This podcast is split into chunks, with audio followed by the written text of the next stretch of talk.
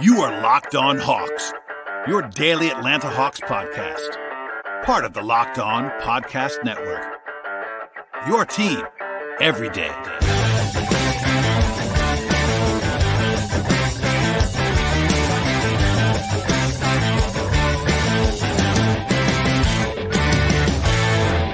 Hello, friends. Welcome to episode 1352 of the Locked On Hawks podcast.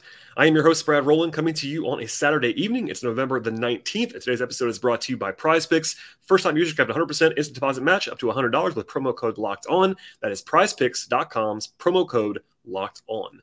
Today's episode is going to be getting into a lot of different topics. Very sort of jam packed episode on this Saturday between John Collins rumors that transpired over the weekend, the latest on Bogdanovich, and then uh, as the headliner of the night, the Hawks getting a overtime win over the Toronto Raptors down at State Farm Arena. I was in the building for this one. It was a 124 to 122 back and forth. The Hawks were trailing for the majority of the game, not the entire game, but certainly the majority of it. Came back to tie it in the fourth quarter. Took uh, chances to win the game at different times. They had a chance to lose it in regulation at the very end, and then uh, some heroics from AJ Griffin at the end, including the uh, the walk off winner in a tie game. Trae Young finds him in a perfectly executed um, full court actually after timeout play for the Hawks to kind of go in there and escape with a victory over a shorthanded Raptors team. So we'll get into all of it as we always do, but certainly a lot of back and forth here, lots of stuff to get through, and uh, big picture, a nice win for the Hawks as they improve to 10 and 6 on the season, as well as a 6 and 3 record at State Farm Arena. So we'll dive in now. Some pregame context to touch on quickly.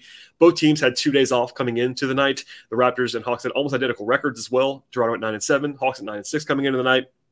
Of course, the Raptors blitz the Hawks by 30 points up in Toronto earlier this season, and they are a very good team in certain ways. They're very different and kind of challenging to play against. They, they create a lot of havoc on both ends of the floor. They are small in some ways, also big in some ways. They play a lot of like six eight, six nine guys, and it makes life difficult on a lot of different players. Trae Young was terrible the first time around, and he was much better in this game for reference point. And uh, long story short, the Hawks were actually favored in this game by five and a half points, their largest favorite status since the fifth game of the season. So basically, the Hawks went 10 games without being favored by more than four and a half points, and that actually changed tonight. And they were able to hold serve. They did not cover, of course. They only won by two, but the Hawks were actually favored by six points or more in all the first five games. There was a lot more difficult sledding since then. But part of that was because Toronto was missing six of their top 11 players in this one. Now, Toronto is a team that's very capable of overplaying their baseline. They're very well coached. They play uh, very few guys already. They play kind of a short rotation. But they were without Pascal Siakam, who's their best player, Gary Trent, Precious Achiuwa, Chris Boucher, Otto Porter, and Delano Banton. Now, uh, you know, Siakam uh, and Trent are starters for them. Achiuwa is a good player as well, but it wasn't like they were without their, their, their, top six players. It was six of the top eleven, but they were they had like basically their number three or maybe even number two through uh, actually definitively number two through five players available in this game with regard to uh, Anunoby and Van Vleet and Scottie Barnes. So they did have some players available that were all quite good. At the same time, the Hawks were supposed to win this game, quote unquote, and they managed to escape with that victory, but it was not easy along the way. As for the Hawks, quickly here, the only player that was out in this game was Bogdanovich, but I have one thing that I wanted to play you actually from Friday as I speak to how jam packed this episode is going to be. Um, I wouldn't call it an update but McMillan was asked at practice on Friday about Bogey's progress by Lauren Williams of the AJC. You're, going to hear her voice in a second.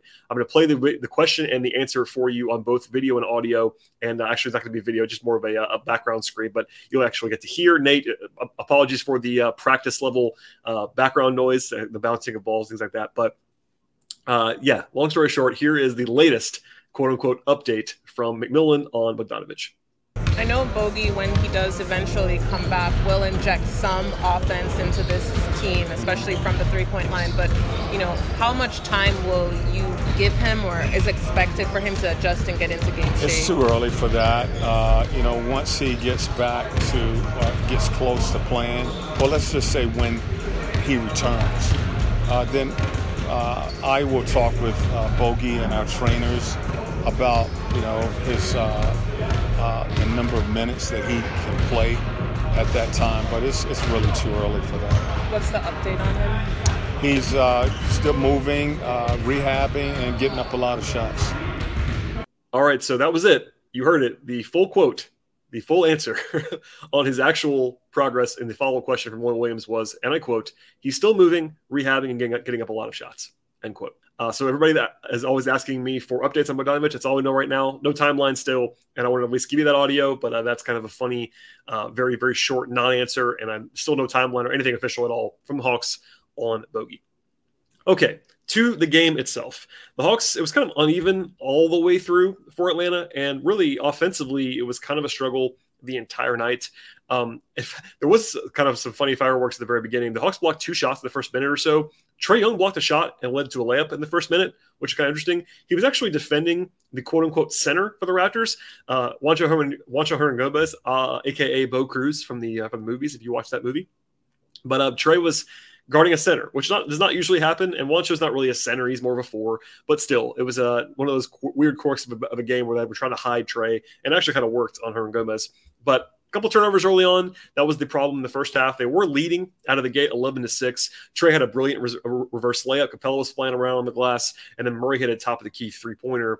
Uh, Capela got switched on to o- OG Anunoby and actually held up beautifully, forcing, uh, forcing a contested jump shot that he actually missed. Capela in switches was great all night. On paper, Toronto is not a matchup that Capela should be excelling against. Obviously, he's bigger than a lot of guys on the Raptors, but because they switch so much and because they're playing so small, it's kind of a challenge for him. But he was really, really good in this game. Rotationally, it was pretty normal in the first half, and it changed after halftime. So we'll probably come back to this later on, but um, in general, it's been the Aaron Holiday for Trae Young early sub in the first quarter for a few minutes, and then they bring uh, Trae back in. That all happened in this game. It was it was a nine minute rotation in the first half.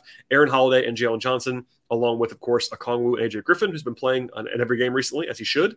At this point, um, in the second half, though, spoiler alert, the Hawks only played eight guys in the second half, and none of them were Aaron Holiday or Jalen Johnson. They actually, after not playing at all in the first half, they put Justin Holiday in there in the second half, at least for some brief some brief stints, and they played very short, especially when John Collins fouled out in the fourth quarter.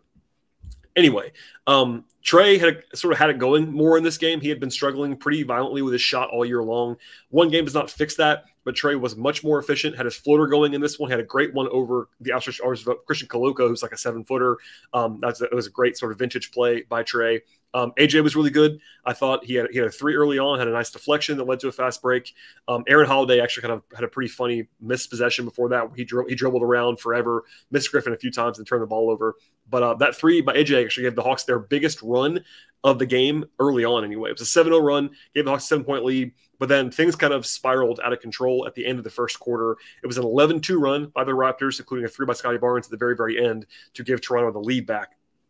And offensively, it was pretty gross. A 104 offensive rating in the first quarter. Defensively, they were solid throughout the night. And it wasn't perfect necessarily, but they played quality defense for the vast majority of the game. Um, still, that late run in the first quarter became a extended 22 to 6 overall run to go from down, sorry, from up seven to down by nine between the end of the first and the beginning of the second quarters. That's not what you want in a game where you are solidly the favorite and playing at home. Um, there were nice layups from Murray and Griffin to stop the run, but Atlanta was just missing everything. At that point, after like the first 15 minutes of the game, the Hawks were four of 16 on shots outside of four feet. So basically, anything away from the rim, they could not make it. And they had eight turnovers in that point. So that, that combination of bad shooting on the perimeter and turnovers is kind of untenable against this Raptors team in particular. The Hawks did kind of wake up from there. Murray had a nice self-created basket. Trae kind of started finding a little bit more in the corners. Actually, there was a play where Trae probably should have shot a catch and shoot three in the corner, but ended up up faking, getting getting to the rim and scoring. And then he threw a beautiful, like 50 feet level pass from him to Collins for a dunk in transition. Um, that run happened, by the way, with the stars back on the floor. And in general, in this game, the bench kind of got rocked. AJ Griffin was obviously a standout in this one, as we'll come back to later on. But the rest of the bench, um, especially Holiday and Johnson, who maybe not coincidentally got pulled after the first half, those guys were pretty bad in the first half of this game. And then even Capela versus Okongwu, Onyeka was fine, but Capela was definitely sort of a different level above Okongwu in this game across the board. The Hawks did come back to tie it with about 90 seconds left in the first half but uh, nothing went well in the final minute and a half of the second quarter. The Raptors scored the next four points. Then Trae got a technical foul, kicking his leg out on a three point attempt. Um, that was a questionable call, to be sure. And Nate McMillan was outraged, got a technical foul right away for that. Um, he went pretty nuts by his standards, actually. I don't really blame him for, for reacting to it. It was right, right in front of the Hawks bench, controversial call. And then the Hawks had called for goaltending at the buzzer. So it was a 7 0 run in like 75 seconds for the Raptors at the end of the, at the end of the half. Um, that doesn't necessarily explain. This isn't going to explain it, but I think also I would look into tweaking the rotation a little bit. Nate's been kind of resting or benching or how you want to say that, sitting DeJounte Murray in the last like two, two and a half minutes of the first half every game, or at least most games. That's not something that I love. It's kind of just an odd thing. Like a guy like Murray, who's not like a superstar, but certainly is a star level player. Uh, him sitting like that at the end of the first half is not a normal situation. I'm not sure if it's a rotational tweak or maybe something like they're, they're trying to rest him or something like that. But it's uh, maybe a minutes kind of li- not necessarily limit, but they're trying to avoid minutes, whatever it is. I don't love that setup, and kind of it kind of bit them there at the end of that first half. They were down seven at the at the, at the halftime break, and the offense was the problem as it was for the majority of the game. They had a 102 offensive rating in the first half and 10 turnovers. Circle that 10 turnovers. That's what the Hawks should be having in a full game. Basically, they average about 12 per game. So that was uh, really really rough. Now spoiler alert, it got a lot better in the second half. That's one of the reasons why the Hawks won this game is because they stopped kicking the ball around. After 10 turnovers in the first half, they only had five in the second half, and that includes overtime. So that is uh, something to certainly circle and come back to. Um, other than that, on the offensive end of the floor, I thought Hunter struggled pretty notably in the first half. He was actually 0 of 7 from the floor. 0 3 on mid rangers, 0 2 at the rim, 0 2 from three. Just didn't have anything going. He was better after halftime as well. And the defense was largely fine the entire time, but the Hawks just kind of lost the possession battle because they kept turning the ball over. And uh, once again, that was something they definitely improved on after halftime. All right, with all of that said, we'll come back to, to talk, talk about the second half, talk about John Collins, talk about takeaways from this game, etc. Look ahead to the future and more. But first, a word from our sponsors on the podcast today. Today's show is brought to you by BetterHelp, and unfortunately, life does not come with a user manual. So when things are not working out as planned, it's totally normal to actually feel stuck. Navigating any of life's challenges can make you unsure of things, whether it's a change in your career, a new relationship, becoming a parent, or something totally different. Therapists are trained, and they really help you to figure out the cause of challenging emotions and learn skills that are productive in coping with what's happening in your life. That makes therapy the closest thing to a guided tour of the complex engine that you are. BetterHelp can bring self empowerment help you deal with the challenges of life, whether it's trauma or simply feeling overwhelmed. As the world's largest therapy service, BetterHelp has matched more than 3 million people with professionally licensed and vetted therapists available 100% online. Plus, it's affordable. Fill out a brief questionnaire and match with a therapist today. And if things are not clicking, you can easily switch that to a new therapist anytime. It could not be any simpler. No waiting rooms, no traffic, no endless searching for, for the right therapist. Learn more and save 10% off your first month at betterhelp.com slash locked on NBA. That is BetterHelp, better, H-E-L-P dot com slash locked on NBA. So right away in the third quarter, things were better for the Hawks. It was a 13 to 4 run out of the gate, take the lead. Trae and had four points in a row each uh, inside the arc, and then Trae hit a deep three, uh, sort of in pull up fashion. As again, he had a pretty good game in this one for the first time in a while. They did stagnate after that offensively. Only had three points in about four minutes after that initial barrage. They had a nice design play actually against Toronto zone that got Collins set up against VanVleet, and he drove right through him for two free throws that's the kind of thing that when people ask what the Hawks should be doing to get Collins more touches, that's one of the reasons and one of the uh, good examples of that. Also didn't do a lot of that this game. Collins was pretty quiet on offense, but that was a good design from Nate. And they also got a nice uh, ATO play to get Hunter a layup, kind of stop the bleeding after that. Um, that, that, sort of not, not necessarily scoreless stretch, but certainly scoring scoring challenged stretch. I mentioned the rotation tweaks. Uh, it's normally Aaron Holiday coming in, in the third quarter for Trae. They did not do that, and I was my antenna was up there. It was AJ Griffin off the bench first, and then it was Justin Holiday later on. They played Hunter at the four extensively. In fact, they ended up closing the game in the overtime period with Hunter at the four because Collins fouled out in the fourth quarter. And that is an option. You know, some people have been asking this question as well. Like, what happens if Jalen Johnson struggles? I know Tower Jones for the podcast brought that up. Like, how long are they, going to keep playing Jalen? I think they're going to keep trying Jalen. He has been struggling on some level, and he is not a winning player right now. I don't think because he, you know he's still young. I'm not bailing on Jalen Johnson, but I think if they're trying to win in the short term, Jalen is not probably helping them a ton right now. Uh, but the problem is they don't really have a lot of options, and basically the only one, Sans Collins, um, is if they don't if they don't want to use Jalen, it's basically to go to Hunter at the four. And Hunter has some challenges at the four. He does it does help the offense sometimes, especially if you're to play Griffin. That closing lineup tonight without Collins of Griffin and Hunter um, is doable.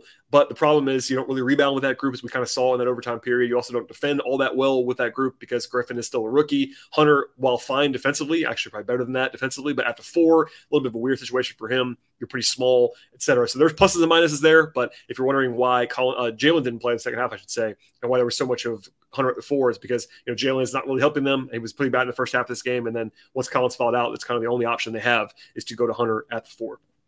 They used a challenge Nate did in the final minute of the third quarter. Actually, uh, the, the correct operation there. Now it did bite them a little bit later on, as we'll come back to, but um, it was the correct one. He won it. It wasn't a huge leverage play, but it, it did avoid free throws, so that was uh, at least a winning, kind of take a potential two points off the board challenge for McMillan. At the very end of the game, though, um, and this is one of those kind of flawed rules in the NBA, you only get one challenge, and because even with Nate winning it, they didn't have another one and the Hawks actually would have probably gotten a play overturned at the end of the fourth quarter. But that's kind of why Nate maybe holds his challenges most of the time. But they won one here.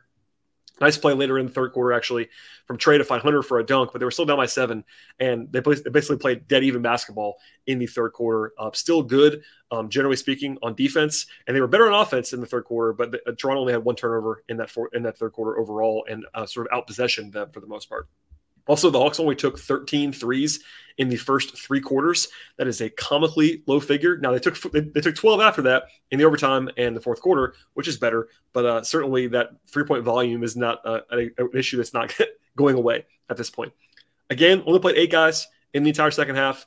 Um, one of the things that's weird about that, like only playing eight guys is totally normal, but when one of the eight guys has not played in the first half, it's a little bit stranger that's one at least something to want to point out to, you, especially because Nate's talked about not experimenting. That's kind of an experimental kind of thing there. Um, it was a roller coaster stay from Justin Holiday. He was not fantastic. He did bank in a three, but had a shot blocked once on a play where, um, to be fair to him, Dejounte Murray threw him the ball in a situation where like you don't really want Justin Holiday trying to like go full speed to the rim. That happened in that spot. Defensively, he was fine. He just did. He got he got up five shots, uh, made two of them, made made a three, had a shot blocked at the rim, which was that play from that I talked about with Murray a second ago. Had a bad turnover. So definitely up and down, but they trust him more on defense, I think, especially than Jalen. So that's kind of the end of that. Um, when they brought Trae back in with nine minutes to go, down by five, it was a signal to me anyway that Nate was definitely trying to like win this one, not necessarily at all costs, but trying to put the, the pedal to the floor a little bit. That ended up working out for them pretty well. They got a free point from technical foul from Scottie Barnes that was uh, helpful at the end of this game. A big call with like 6:40 left though was Collins drew a charge on OG Anunoby he played it perfectly. It was called a block.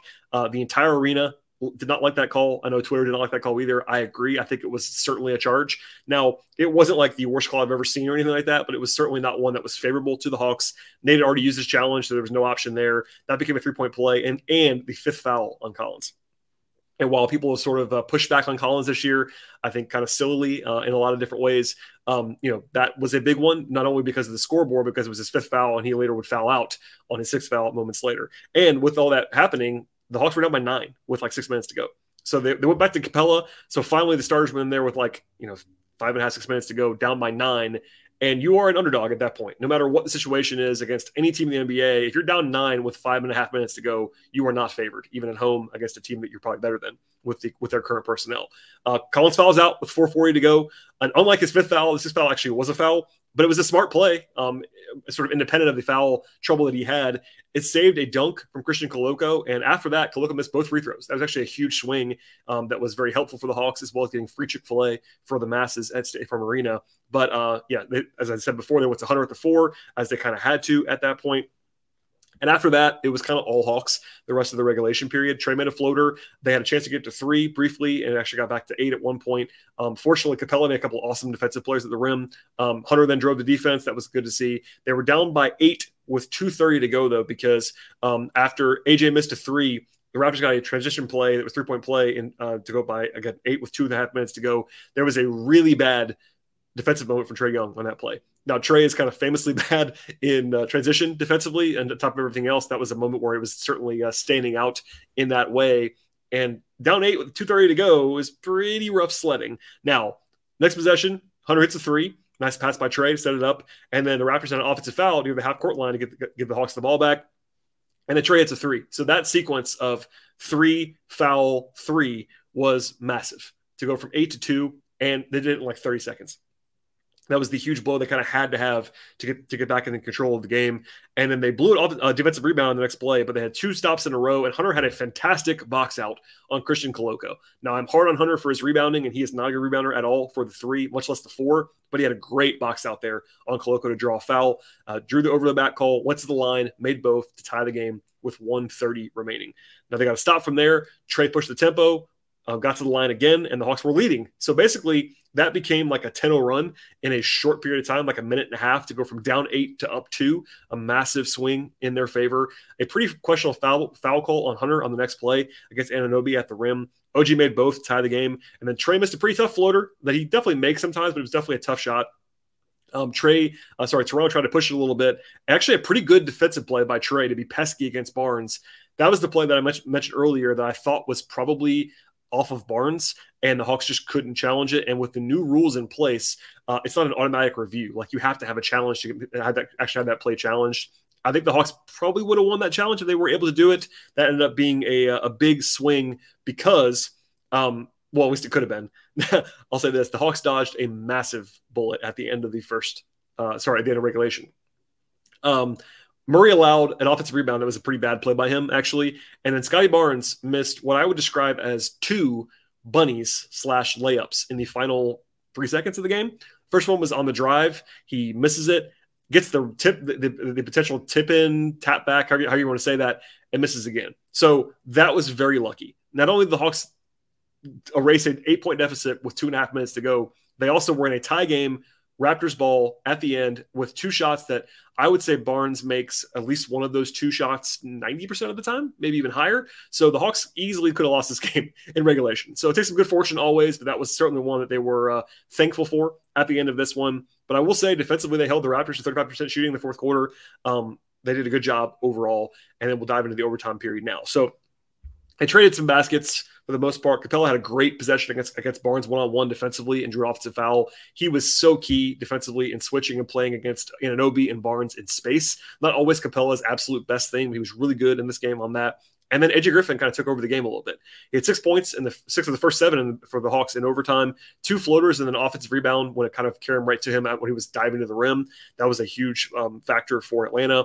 And the Hawks also held the Raptors to four points in the first four minutes of the overtime period. So they're up up three in control once again, and the Hawks down. Uh, sorry, the Hawks got sort of kept that control for most of the way. Trae blew by Koloko on a switch uh, for a layup to go up by three with like 30 seconds to go. Uh, good foul actually by Griffin, kind of in the same way that Collins did early on.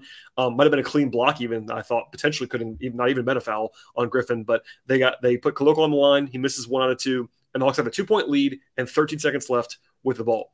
And there you're just putting the game away. In fact, they got it to Trae wisely. He made both, and Hawks shot by four with 11.6 to go. So it should be over at that point, at least close to it.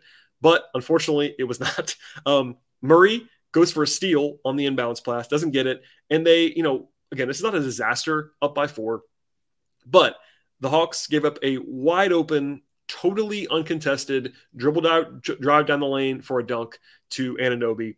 And it happened in like three seconds. So up four, like, yeah, there are worse things. Fouling a three-point shooter, allowing a three, whatever.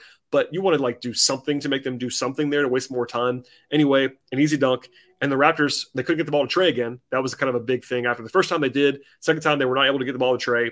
And DeAndre Hunter, who actually got to the line a career high 14 times in this game, he was 11 of his first 12. And the last two, he missed both. So the Hawks are up by two. That left the door open in a big way for Toronto, and they tried to barrel through it. They got to the line, and Anobi did, tied the game. And if you saw, if you're a Hawks fan by now, I'm sure, even if you are listening to this podcast at the in the middle of the night, or if you missed the game, if you're not on social media or whatever and haven't seen the play yet, I definitely want you to go find it at this point. It was a brilliant play by the Hawks, but a tie game, three seconds to go, or four seconds to go, something like that. And they inbound it to Murray. He hits a streaking Trae Young at full speed, which is a key part of that play. And he, uh, there was nobody back. Kind of inexplicably, AJ Griffin said after the game that he was kind of sneaking back there on his own. That wasn't necessarily part of the design, but basically there was nobody back there for AJ Griffin. And Trae wisely, at least figured out he had he had enough time to get the ball in the air to AJ, and then the young guy, fortunately, knew to kind of rush the play a little bit and not, not take his time on the finish. Executed perfectly. He makes it. Nate said after the game that it was it's, it's, it's play that they often run, and I know they have run that kind of late clock play before, where the key is again getting Trae going downhill at full speed, but it was flawlessly executed. Nate said that as well. They work on it all the time, but that was a play that like you have just enough time to do it. It works out perfectly. Trae delivers it on time. Murray had a good sort of quick pass dump off to Trae on the run, and it was perfect. And they walk it off, and they win it, and they escape. And uh, yeah, kind of a crazy one all the way around. Again, I don't want to dwell on this too much, but they, they could have lost the game regulation very easily on this Scottie, on the Scottie Barnes play. The Hawks trailed by eight with 2.30 to go. Uh, but all that stuff happened and they escaped with the win. And it was certainly one of those nights where like it was on the knife's edge the entire time, but they managed to go, get out of there with a victory. Okay, I talked about all of what transpired. I'm going to have some more analysis and my observations and takeaways from this one, as well as the latest on John Collins and more. But first, a word from our sponsors on the show today. Today's show is brought to you by Prize Picks. If you're looking for a daily fantasy option in the NBA or anything else this year, check out the award winning app at Prize Picks. Prize Picks is daily fantasy made easy. I love it, and I know that you will too. It's so very easy to use. I can vouch for that. I've been playing on Prize Picks for quite some time. It's really intuitive to make your experience a whole lot of fun, and it's very, very easy to use in general. All you do is pick two to five players, choose whether they actually have more or less than a certain number of points, rebounds, assists, or any other stat that you're looking for. And at Prize Picks, you win up to 25 times the money on any entry that you might have. It's you against the projections. Prize Picks offers numbers on sports that you might enjoy. That includes beyond the NBA, which of course I do have, college basketball, WNBA, NFL, college football, MLB, NHL, PGA, soccer, esports, NASCAR, tennis, MMA, boxing, cricket, and many more. An entry can be done in just one minute or less. It's that easy and that quick. Prize Picks also has safe and fast withdrawals, and they're operating in more than 30 states now, including Georgia as well as Canada. Download the PrizePicks app or go to PrizePicks.com today to sign up and play right now. First-time users have a 100% instant deposit match up to $100 with, pro, with promo code Locked On. Do not forget to enter that promo code Locked On at sign up for the instant deposit match up to $100. It's 100% instant deposit match up to $100 if you use that promo code Locked On. Check it out now at PrizePicks. All right. And as far as the takeaways from the game are concerned in terms of the way the Hawks played, I thought this was definitely a defense first win for Atlanta on the whole. The offense was not fantastic, but it wasn't disastrous either. They had a 111 offensive rating. That's acceptable against this Toronto team, although it went up a lot in the fourth time in the fourth quarter and overtime. It was pretty rough before that. They did shoot very well on twos. They're 58% on twos in this game. They had 72 points in the paint. That's a sky high number for this Hawks team, even with the extra five minutes of play. But they continue to not make jump, jump shots in this game. There were 723 from three. Sorry, 725 from three. That is still an issue. That's still not enough attempts, not enough makes, not enough accuracy, not enough spacing, all those things. I've been talking about it quite a bit. I did a podcast with Ben Ladner on Friday. We talked about that quite a bit on that show. I'm not going to dwell on it a lot on this show. There's too much to talk about. But the Hawks in this game were 16 of 53 from outside of four feet. That is brutal. Like that is really, really bad. And to win a game like that, I guess on the bright side, to win a game when you do that is a positive.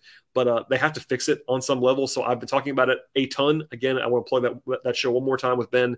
It's like 55 minutes of, talk, of Hawks talk from Friday. It's still very relevant at this point in time. So please listen to that one in your spare time. But that was a uh, you know another topic there and uh, one that we could probably dwell on a lot tonight. I'm not going to do that for now. Um, they got to the line 32 times, though. That's a positive. Uh, again, I mentioned before, Hunter had a career high in, in, attempts, and the Hawks, if they do that more often than not, they'll be in good shape. They did have 15 turnovers, but only 10, sorry, 10 in the first half, only five in the last 29 minutes. That's a good, good performance in the second half after a rough one in the first. Defensively, they were awesome tonight, honestly. They, they weren't flawless by any means, um, they were definitely helped by Toronto missing a lot of shots. The Raptors were eight of 37 from three. So um, after the Celtics kind of went crazy on them on Wednesday, and uh, you know I talked about that before the game, like the Hawks were probably due for some shooting luck going against them. The Raptors missed a bunch of shots in this game. Now they weren't like great shots necessarily, but the Hawks got a little bit fortunate there. But they did well on the margins as well. Only 22 free throw attempts allowed. That's a good number. They forced 14 turnovers. That's a pretty good number as well. They did okay on the glass, even with some challenges with Clint Capela having to switch out on the perimeter, makes it difficult on them. And it's still a problem whenever Clint is off the floor. The rebounding is a real, real problem. But even with a small lineup, because of Capela anchoring and some gang stuff at, at the end, rebounding wise, they were able to uh, get enough rebounds in this one to avoid total disaster. As for the players, um, interesting kind of mix here. The starters were good. The bench was generally not in this game. The three guys who played the least were Justin Holiday, Aaron Holiday, and Jalen Johnson. I thought, as I, as I mentioned before, I thought Jalen and, and, Aaron were both very bad um, in the first half. By the way, neither attempted a shot. That's not great necessarily. Um, Aaron Holiday probably shouldn't attempt a ton of shots with, with his playing style, but he had a turnover, a couple of just like boneheaded plays, and then defensively wasn't his best self either. Jalen was just a little bit lost defensively, had a turnover on offense, no rebounds in five minutes is also a question, is also a problem for him. He's got a rebound, he's going to be out there. So I don't want to go crazy about that. But they were not good in the first half, which led to Justin playing. I mentioned it before, but he had five points in seven minutes, did take five shots. He was definitely eager to get some shots up. Um, I think the Hawks, in fact, I'm pretty confident now, the Hawks are encouraging him to take some shots that I don't necessarily love. I think they just want his gravity to kind of play up.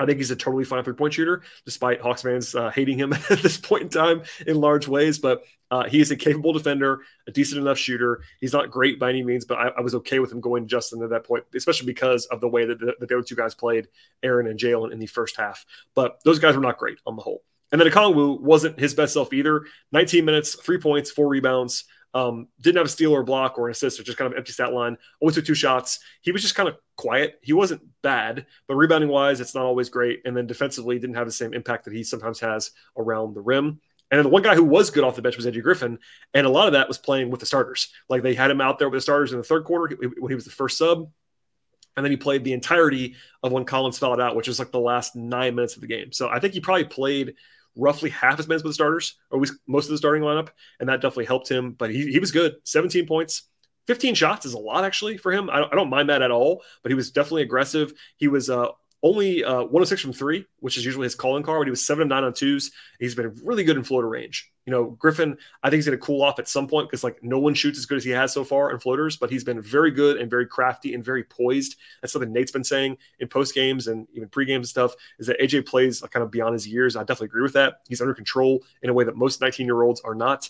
Again, like this is maybe a product of being a NBA player's son, but he's definitely in total control on offense. Uh, one assist, one steal, one block. He was active enough. I think defensively, it is not particularly good. I have to say, he had a couple nice possessions though. There was one in uh, in the overtime period where he really stuck to Anunoby in a encouraging way. It's the off ball stuff a lot of the time, and they also had a couple possessions in the second half where Toronto like pretty actively targeted him, and they probably should. He's a rookie. I'm not worried about AJ's defense long term right now, but at the moment he is a negative. I think defensively, um, but you know, by 19 year old rookie standards, it's not like a disaster, which is probably a positive in a lot of ways. But I said this during the game. I'll say it again now for anyone who's not following me on Twitter. But I am usually pretty anti-rookie. I think rookies are generally pretty bad, and I say that it's one of, it's one of the things I always kind of lean on. AJ's not bad. Like AJ's playing well. He's not maybe playing as well as some people think that he is. I think there's like a movement now to have him start and stuff like that. That's a little bit too aggressive, but he is really good. I really enjoy AJ. I love that draft pick. Said as much on draft night. I had him in my top 10 in the class. Like it's going very well. Like at the very least, I know I'm not I'm not, I'm not trying to pour cold water. I'm really not. He's he's playing extremely extremely well for a 19 year old who's a rookie playing his 15 16th game in the league. Like it's uh, it's going very well. Let's just say. Okay, to the starters kind of a mixed bag, but everybody, again, the numbers were all good when they all played. So Hunter led the team in minutes with 45. It's because he had to play the four in the, in the second half. Um, it was a tale of two halves for Hunter. He was 0 7 in the first half, and he was 5 7 in the second half. And again, a career high 14 free throw attempts. Made 11 of them. That's good enough. Unfortunately, the two that he missed were two big shots that almost cost him the game, but he was able to uh, navigate that at the end. 22 points, five rebounds, only one assist. The passing really is uh, not good for Hunter. He had one situation where he got to the line actually on this play, but it was a two on one where he so very clearly needed to drop it off to Capela for what would have been a, a wide open dunk. And instead, he went right through the defender, got fouled, made free throws, but certainly has to pass that ball. That's one example. Three turnovers, one assist. Um, he was he actually had the worst plus minus in the starting lineup. That's probably fitting. I think he's probably the worst player on this night of those five guys, even with 22 points. But you know, he was better in the second half for sure. Played fine defensively, did his job. Um, but it was definitely a rough start for De'Andre in the first half.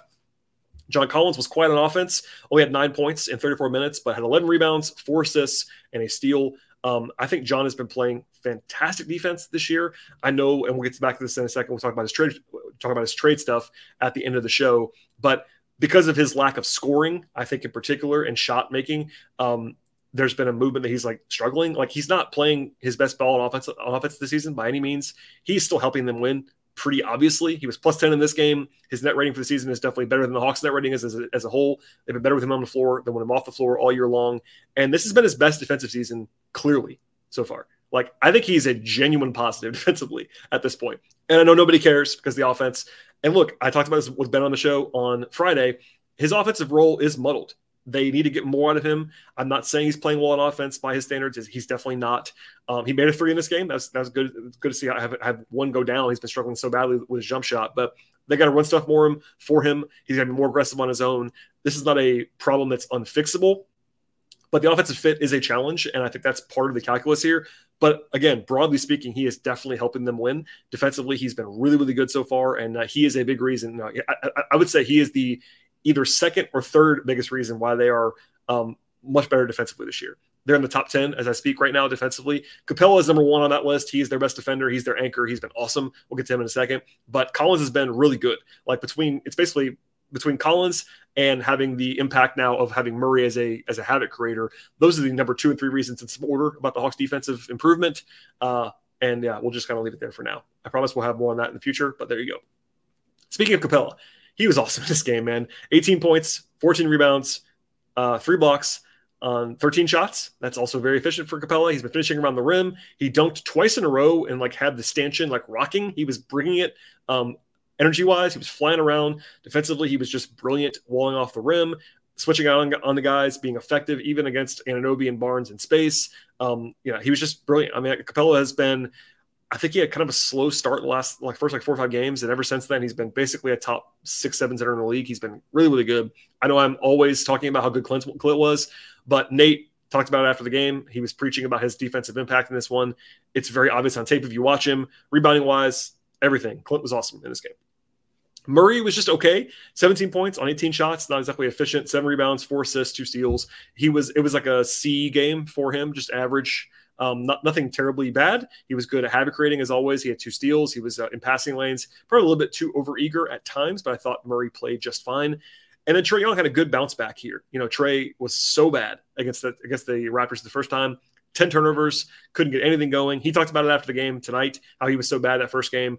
But 33 points, 12 assists speaks for itself. But he was also very efficient in a way that Trae has not been this year. Uh, he was nine of 17 on twos, that's much better than it's been. Two of four on threes. Got to the line nine times. Um, only two turnovers. Like it was a across the board, a very good game for Trae. Defensively, hit and miss as always, but he made a couple nice plays, sticking his nose in there a little bit more than he has. He was better on on that end of the floor tonight than he was on Wednesday against Boston. So it was good to see Trae have a step forward game. Again, I've said this a number of times. I'm not worried at all about Trae. I never have been but he's not played to his standard this year. And I think tonight was up to his standard and more. He was really good in this game, which is nice. Okay, so from there, the Hawks played well, obviously, in this one. We'll have some final thoughts about the look ahead at the end of the podcast. But um, generally speaking, was it a performance that you want to send to the Naismith Memorial Hall of Fame? No. Uh, the Hawks should have won the game by more. They should have played better than they did on offense in particular. And I still have some concerns about the offense. Again, one more time, I talked about that a lot of that stuff with Ben on Friday, and that all still stands about shot profile and that stuff. They didn't play well on offense for the most part in this game, but a little bit more from Trae was good. And the Hawks were able to escape with a win, which kind of all that matters. You know, 10 and 6. I tweeted this today, but like half of the NBA, literally, it has six losses or seven losses or eight losses. There's a giant bunch in the middle. The Hawks are part of that, but they're 10 and 6 right now. And uh, as I look at the standings live on the podcast, because I'm sure they're uh, going to be updating as I speak, um, the Hawks are still third right now in the East. Uh, and they're still a half game ahead of Cleveland and a half game ahead of Indiana. Uh, Indiana won tonight by one, but I'm, I'm let's just say I'm not worried about Indiana compared to Atlanta. So yes, Boston and Milwaukee are in a tier of their own right now at one and two, but the Hawks are right there and third in the East, and it's not always been pretty, but they are playing well at this point and doing what they have to do overall. And again, most of that is the defense being better. I know it's a little bit of a strange world after the last couple years. You have the defense kind of carrying the offense a little bit. That was the case tonight. Once again, it's been the case all year long. They've been better defensively than offensively. It's very weird, but it's been the reality so far. All right, last topic on the show. This is gonna be a long one as I look at the as I look, at the clock. We're already quite long here, but it's okay. Um, first, I actually touched on this a little bit on my newly launched Patreon. But I have no idea how I'm going to use it. But I've been uh, I've people have been asking me to do this for a long time. I'm not charging. People can pledge if they want to on my Patreon, but it's just another outlet for me to have in the uh, wake of Twitter maybe dying, all that fun stuff. So I touched on a little, list a little bit there. Maybe I'll, that's where I'll use it for to have this stuff that's not quite emergency podcast worthy. But on Friday morning, Shams Charania put out a report. It was sort of one of his inside pass columns. It was headlined by John Collins nationally. Um, and it said basically the Hawks, quote, have opened up preliminary trade discussions, end quote, around John Collins. I'll say this it's been happening for two and a half, three years at this point. So I'm not really sure how you open up preliminary trade discussions of a guy who's been available for all that time. Make no mistake, he's been available. I know there's like one corner of fans that are like, wait, he's not, this is just the same thing again. He's not, he's never been available. Like, this is all media creation. That's not true. Like, as someone I, I've never wanted Collins to be traded, I like Collins a lot. It's not a media creation. He has been available, and they've been in trade talks with John Collins for a long, long time in different ways. Basically, every summer, every every deadline, he's been available for three years. But this is all a little bit weird because there's not a lot new in this report. That's my kind of spoiler alert going into all of this stuff. He did report that the Suns have some interest in Collins. That's a new-ish kind of thing, but he also hedged that immediately by saying that they quote appear uninclined end quote to take on Collins' long-term money. That is because of Phoenix's tax concerns. You know, there's been this talk about Collins uh, being overpaid. I've talked about this a lot. He's actually not overpaid. I know it's a lot of money, um, but he's basically making 18% of the cap this year, and he's a top 80 to 100 player in the league. That's a totally fine contract. I know it's a lot of money, but the cap is going up, folks. People that you might think are not worth $20 million a year, $25 million a year, are going to be making that. The mid level exception is going to be like $17 million a year in a couple years. It's like you got to have some recalibration about what guys are actually making. Anyway, if I have to, if, by the way, somebody asked me this the other day, would I choose overpaid or underpaid if I had only those two options for John Collins? And I would say he's underpaid on those two options. Now, I'm not saying he's some great value. I, I did say this a lot. The Hawks could have negotiated and probably should have negotiated harder with Collins and got him to sign for less because he didn't have a lot of leverage when he signed. But that deal was totally fine. It's a positive value contract. Anyway, um, Shams also reported in a video appearance later in the day that the Jazz have, quote, made an inquiry in recent weeks and months. So that phrase is not something that I'm enjoying. Shams has been using it a lot right now. Um, it's kind of it's just so vague. In fact, in that writing, he used it for Jae Crowder, and the Hawks having interest there. I talked about Jae Crowder quite a bit in like training camp about this stuff when it came out, and he's still been saying, you know, the Hawks have been talking to the Suns in recent weeks and months. That could have been over the summer. That applies to that. I think there's not really a lot new in my what I've been able to dig up in the last couple days. Like I think this is pretty stagnant on the Crowder front. I think it's pretty stagnant on the on the Collins front. Is there a deal potentially for Collins to go to Phoenix? Maybe. I think it's definitely plausible. If you're the Suns, you probably want John Collins. Like John Collins would help you win. Um, he's better than what they have. Uh, there's no there's no question in my mind. John Collins is a better player than Jae Crowder. I think John Collins is a better player than Cam Johnson, who is currently hurt for the for the Suns, and he's more of a hybrid four, like more of a three four, whereas Collins is more of a four and a half. But you know, if you're if you're the Suns, sure, you you would want John Collins. Um, I wouldn't be eager to trade Collins for Jae Crowder and whatever else, but I understand the thinking on that. I'm not saying Collins is untradeable by any means, but what I am saying is like this is not really new. I think he's been available. If you thought that they were going to pull him off the market based on this season, that's not happening. I'll tell you that.